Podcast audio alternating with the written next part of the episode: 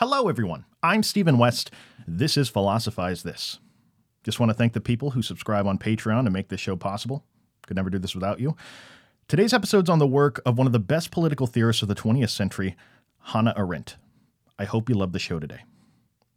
So, a long time ago on this podcast, we told a story about a guy named Socrates who was sentenced to death in ancient Greece. Classic story from the history of philosophy. He was accused of corrupting the youth, denying the gods of the state. Uh, he was found guilty, forced to drink hemlock, died in around 399 BC. Now, one of the people who witnessed the trial of Socrates in first person was his student Plato. And Plato, famously, right after Socrates is put to death, leaves the city of Athens for years and goes on a bit of a world tour. Travels all over the place, maybe as far as North Africa, based on some people's accounts. See, Plato had had enough at the time. He was angry that Socrates had been put to death. He had grown disillusioned with the political climate in Athens, something he thought the Athenians took foolish pride in. And when you consider the fact that his friend and mentor was put to death under what he thought were false premises, you can start to understand why he felt this way. Well, Hannah Arendt would say that it was this moment in history that may have single handedly led to a mistake in the thinking of philosophers for the next 2,400 years. Because, she would say, when Plato leaves Athens and is so upset with the realm of the political, that event had massive effects on his thinking. He returns back to Athens years later, starts his school, the Academy, and when he does, there is a distinct turn in his philosophy inward towards the realm of ideas. So, for example, in the allegory of the cave, the external world, the thoughts of the public, are compared to shadows on a cave wall. He talks about eventually, through the process of philosophy, emerging from that cave and witnessing the sun, which represented knowledge. In other words, something introspective, an idea. That was paramount to Plato. He talks about a world of ideas, knowledge of these higher forms that can be arrived at introspectively by philosophers thinking about things. Now, in terms of the big three in ancient Greece Socrates, Plato, Aristotle Plato is very unique in this regard. Plato is an advocate of what Hannah Arendt would eventually call the contemplative life. This is the archetype of a philosopher that we've seen time and time again on this show. A philosopher that resigns themselves from public life and then sits around thinking about stuff in solitude. They lock themselves away in a tower or in an academic institution or even a secluded shack by a pond. The point is, they sit around and think about stuff. That's the way progress in thinking is going to be arrived at. Put in a very general way, there's this feeling that if you want to think something that nobody's ever thought before, talking to a bunch of people in public is just going to be a contaminating influence. Just like if you surround yourself with toxic, negative people all the time and your thinking can't help but start to tilt in that direction. These thinkers were worried that if they had too many conversations with normal, everyday thinking, they might be at least less capable of making some sort of huge breakthrough. This is the contemplative life. But Hannah Arendt would say this isn't the only way philosophy has ever been done. In fact, the other two of the big three in ancient Greece, Socrates and Aristotle, they both thought that the life of a philosopher should be nothing like locking yourself away in some insular world. Socrates was the philosopher of the Athenian Agora. To him, philosophy was engaging your fellow citizen. If philosophy was ever going to produce anything meaningful, it was going to be through conversation with someone else. For Aristotle, philosophy and political engagement were two things that were inseparable. These two thinkers were fans of what Hannah Arendt would eventually call the active life. We have the active life versus the contemplative life. This is a key distinction. Because when Hannah Arendt was a young woman living in Germany just before the outbreak of World War II, she was engaging in a life that was very similar to the contemplative life of someone like Plato. She was a student of philosophy. She no doubt would have thought of herself as a philosopher at the time. But when the political events of World War II began to unfold, she looked at herself and started to feel like sitting around being a philosopher was a bit naive and silly. What good is locking yourself in a closet sitting around thinking about stuff all day when the world around you is crumbling? Philosophers of her time were sitting on their hands living this safe, contemplative life of Plato, when what the world truly needed, she thought, was a lot more people living the active life of Socrates and Aristotle. This is why, for the rest of her life, she would wholeheartedly reject being labeled a political philosopher and instead called herself a political theorist. Philosophy, practiced in the traditional contemplative form, has failed to provide anything remotely of value in the real world because she would say it doesn't take place in the real world. It denies a fundamental aspect of living as a human being on this planet, the realm of the political. To begin making her point here, she'd want us to divide being a human being into three primary categories labor, work, and action. Let's talk about each one of them respectively, and let's start with labor. The part of being a human being that she calls labor are the activities we all have to do every day simply to maintain our biological existence. The kind of things we got to do every day or else we die. Falling into this category would be things like eating, drinking, sleeping, going to the bathroom, etc. These kinds of activities make up a piece of what it is to be a human being, and she wants to bracket them all together and put them in this category that she calls labor. The next category of behaviors that makes up what it is to be a person is what she calls work. Now, work for Hannah Arendt can be described in a number of different ways, but one way I've seen it described that's pretty good is that work is the production of cultural artifacts. Now, what's meant by that is look, part of being a human being is having a place to live, right? We all got to live somewhere. And as human beings, we always have to live in the world.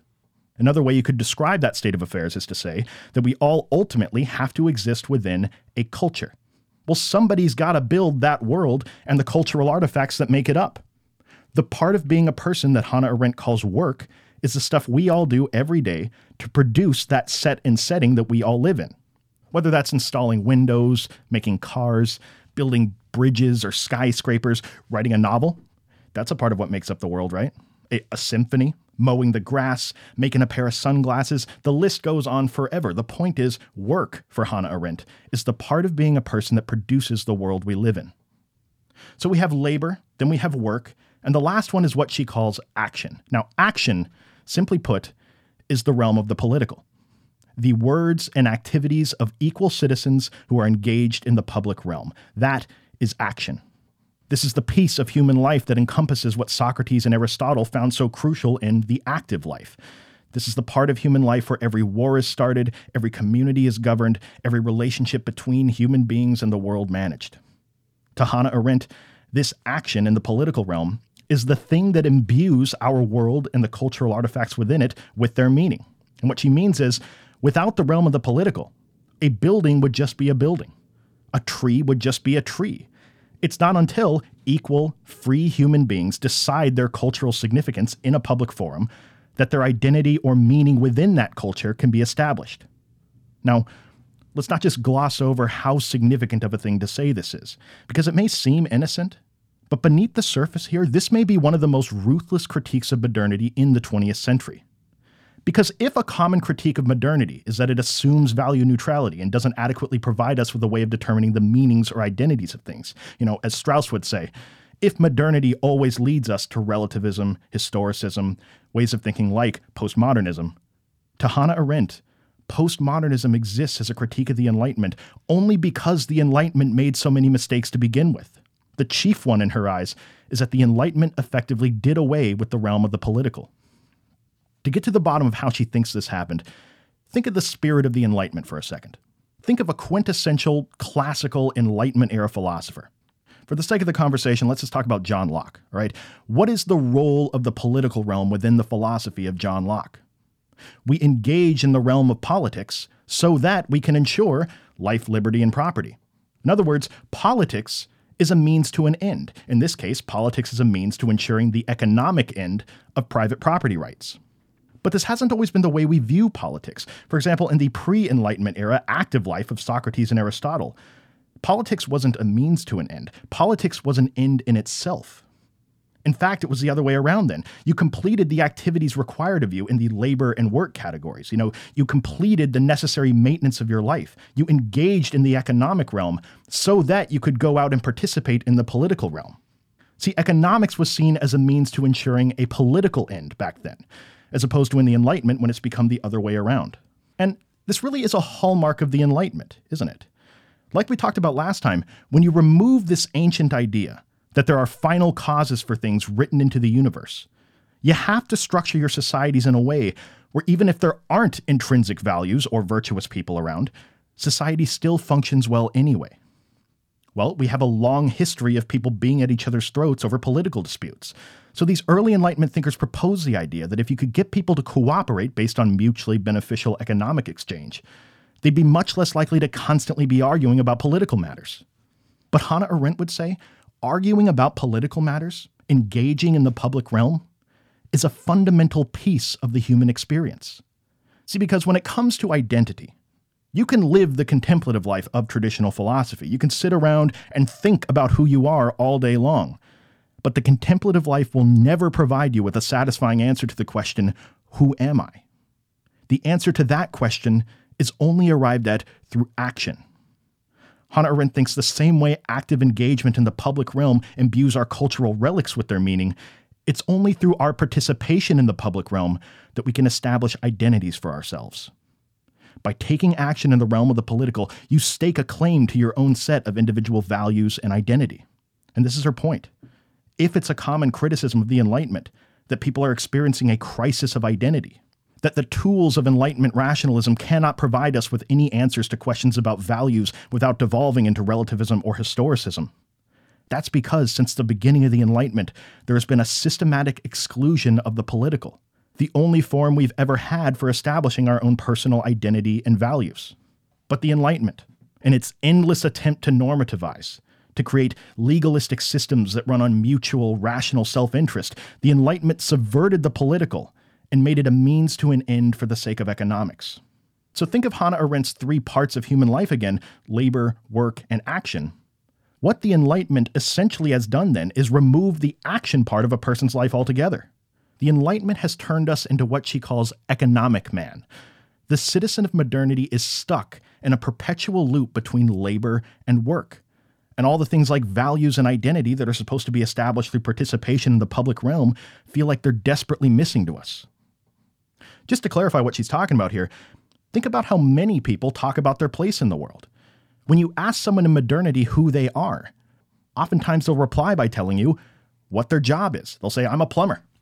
But what does plumbing have to do with most questions about your values and who you are? We ask our children, what do you want to be when you grow up, not who do you want to be? There's a sense in which the purest form of expression for someone in a post Enlightenment world is what they do for a living constantly cycling between the fields of labor and work, maintaining their biological existence during the evenings, strictly so that they can go back to work the next day and engage in whatever menial level of expression their job provides. This is what Hannah Arendt calls economic man.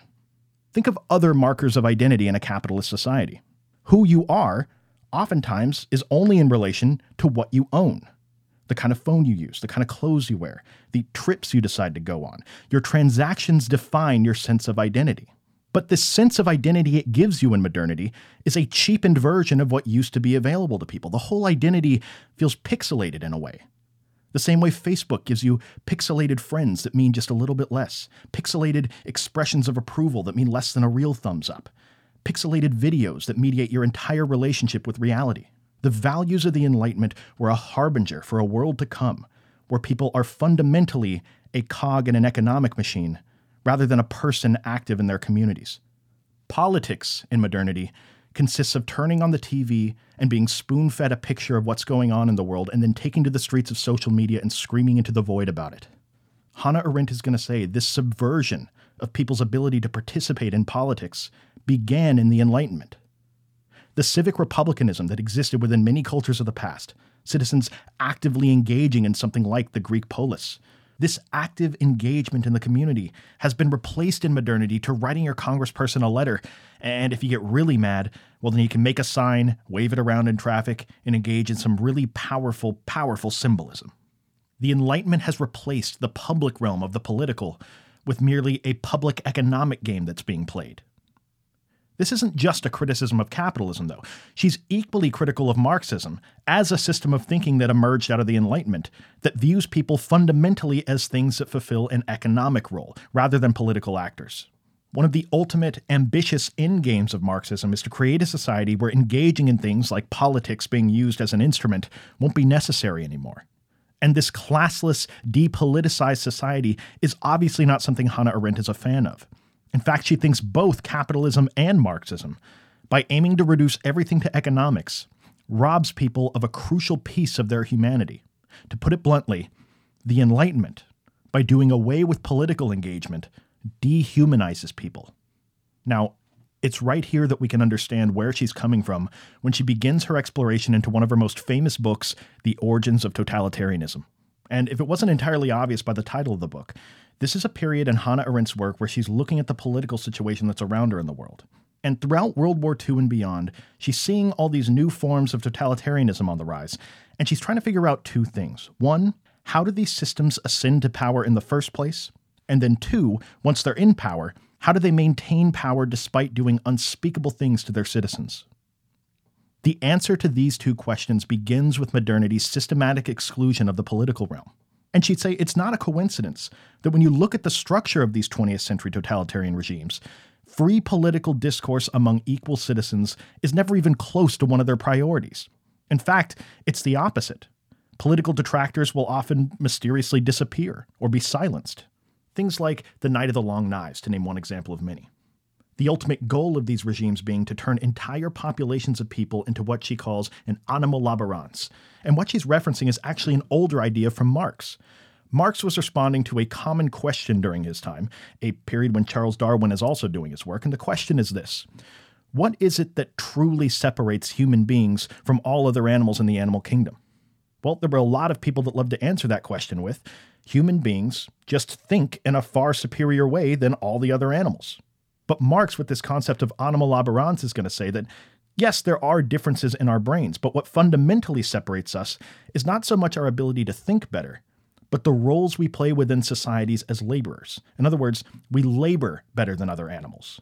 And for all the attempts by Karl Marx to remove people from what he saw as the chains of capitalism, from the alienation of the self that's caused by capitalism, Hannah Arendt is going to say that even if he successfully removes the chains of capitalism, he still leaves the citizens of modernity and the rest of his thinking locked in the chains of the entire economic task of the Enlightenment. She takes the term animal laborans and repurposes it to point out what she sees as a flaw in Marx's thinking. She says, quote, a mass society of laborers, such as Marx had in mind when he spoke of, quote, socialized mankind, consists of worldless specimens of the species mankind. Whether they are household slaves, driven into their predicament by the violence of others, or free, performing their functions willingly. End quote. What she's saying here is that when you're a person living in modernity, and the primary function of your life is to fulfill some sort of economic role, when your life is reduced to work and labor, and the action of the political realm is taken out of the equation, you are left to feel like what she calls a worldless specimen. She says the common criticism of the Enlightenment that it alienates the self is not going far enough. This is a case of world alienation, she says. By subverting the political, the Enlightenment has produced a world where we can no longer imbue our cultural artifacts and our world with meaning. What we're left with, she thinks, are mass societies of laborers that feel constantly and utterly disconnected from the world that they live in. She goes on in her book The Human Condition, quote, this worldlessness of the animal laborans, to be sure, is entirely different from the active flight from the publicity of the world which we found inherent in the activity of good works. The animal laborans does not flee the world, but is ejected from it insofar as he is imprisoned in the privacy of his own body, caught in the fulfillment of needs in which nobody can share and which nobody can fully communicate. End quote. What she's saying is that modernity has produced a world where there is no actual public realm for people to engage in anymore. We are imprisoned in our own private lives of labor and work, and in this regard, we are alienated from the public world. Through this long process of the emancipation of labor, hundreds of years, we have convinced the citizens of modernity that the action portion of their life, where they get their sense of identity, is through their jobs or how they contribute to the most important thing a public economy. We've traded a public realm of political engagement for a public economy and mistakenly concluded that they're producing the same thing for people. Once again, we don't have a public realm anymore. What we have, she says, are private acts out in the open and a mass society of laborers that see themselves in terms of a role they play in an economy. And she says, when you do this, this inevitably leads us to this outcome. Quote, the outcome is what is euphemistically called mass culture and its deep rooted trouble is a universal unhappiness, due on one side to the troubled balance between laboring and consumption, and on the other to the persistent demands of the animal laborans to obtain a happiness which can be achieved only where life's processes of exhaustion and regeneration, of pain and release from pain, strike a perfect balance. This picture of the average citizen of modernity a worldless, alienated economic cog immersed in a culture that they have no real recourse to change. This is the type of rootless person that needs to exist in mass if you want to explain the rise of totalitarianism in the 20th century. People live their lives in a state of malaise, starving for a sense of identity or meaning beyond what they do for a living or how that contributes to a global economy. But then, while they're starving for this identity, post Treaty of Versailles, feeling disenfranchised, this political group comes along in Germany and gives people something meaningful to feel a part of. This is the horror of what modernity can produce a society of economic cogs that lack a political voice and are just dying to move on behalf of something, and a political group with evil intentions pulling the levers of the machine. See, after World War II, Hannah Arendt, like everyone else, is trying to get to the bottom of what exactly happened in Germany that allowed for the rise of something like the Third Reich. How could something like this happen? Again, how did this totalitarian regime ascend to power in the first place, and how did they maintain power once they got there? Well, a common explanation that was being given by commentators during the time of Hannah Arendt is that the events in Germany were some sort of historical anomaly. That a bunch of the most evil people who ever lived got together, co opted the National Socialist Party, and carried out their evil plan of world domination. You know, they, they commissioned the most evil people they could find to head up the different parts of their regime. The vindictive German people post World War I were disproportionately filled with soldiers that were willing to do unspeakable things to innocent people. The Third Reich was essentially an evil death cult that seized power and, through some perfect confluence of events, were able to carry out their plan. Hannah Arendt takes an extremely controversial position at the time and disagrees with this synopsis. First of all, she'd probably want to say, Let's not give the Nazis credit where credit isn't due. Right? The, the, Third Reich wasn't the result of some evil genius formulating the perfect plan and executing it. What happened in Germany can be easily explained by the situation that modernity has produced in the world. And there probably isn't a more straightforward example of this than the scene she describes in her work, Eichmann in Jerusalem. So, shortly after World War II, Nazis were being put on trial for war crimes. One such person was a man by the name of Adolf Eichmann. Now, Eichmann's primary job during the war was behind a desk. His job has been described by many as a desk murderer because he would essentially sit behind a desk, look at names and numbers on a piece of paper, and then send people to Auschwitz, prisons, or other horrible fates where they would often go on to die. When Adolf Eichmann was put on trial, he was presented to the public inside of a glass booth. When people showed up to see him testify, they were expecting to see evil incarnate, a demon encased in a glass booth, justifying what he did for the Nazis to his death. What they actually got, from the perspective of Hannah Arendt, was something much, much scarier than that.